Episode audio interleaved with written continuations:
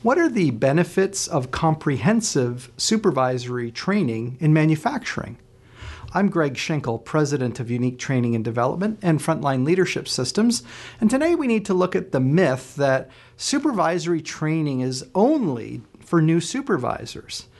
I mean, think about that that the only time you receive training as a supervisor is the time that you're promoted, when a lot of the issues that you're going to confront are going to happen over a period of time. So the fact is that supervisory training and development really should be an ongoing process, not just a one time event when someone is promoted. According to the Association for Talent Development, ATD, companies that offer ongoing training and development programs have 218% higher income than employee companies that don't, than companies that have employees who don't invest in their training. Learning is not a one time event, it is around spaced repetition. So we had one client where they really believed in our training. It got tremendous feedback and results, and they started to see people putting it into action. So much so that because of their belief in Kaizen and continuous improvement, they said, We want you really to come back and offer refresher training each year. And I said, Do you want us to bring some new topics, some new exciting stuff from our library? He's like, No, I just want you to find new ways to teach the fundamentals over and over because our people just need to keep executing those fundamentals to be successful. It's just like a sports coach who drills even experienced players to do the fundamentals over and over again because that way they develop a habit and they don't even have to think. They just know what to do in the situation because they've practiced it so much during training. So, we have a few tips for how to provide comprehensive supervisory training in manufacturing. And tip number one is to master the fundamentals.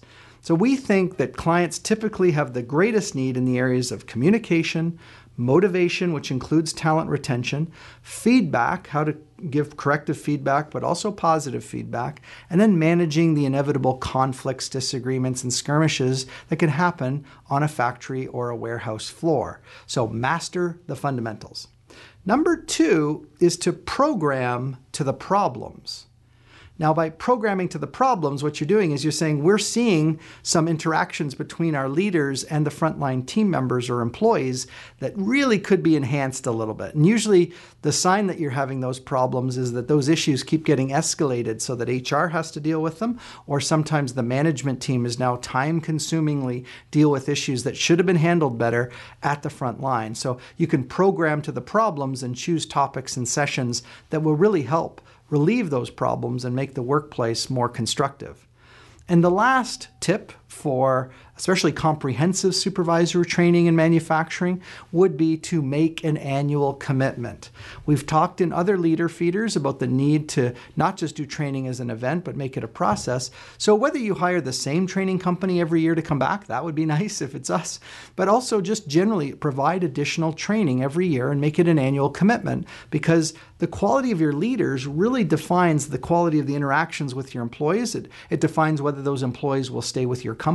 It helps helps create a constructive culture. So, investing in your leaders is probably the number one thing you could do to create sort of this winning culture in your business. Now, our team is standing by. If you visit our website at uniquedevelopment.com, you can have a conversation with our team and discuss some of your needs. And we can uh, create a pilot program to start with, something that your organization might embrace. And then, based on the results, expand that to multi month, multi group, or multi year commitments over time. It does start with that one conversation. So please visit us on our website or connect with us on our social media channels that we're involved in, which include LinkedIn, uh, Facebook, Instagram, and the latest is TikTok at frontline.leadership. I'm not doing any crazy dancing in those videos, but it's still little uh, leadership tips that will help you see that we could be the best fit for you and your organization.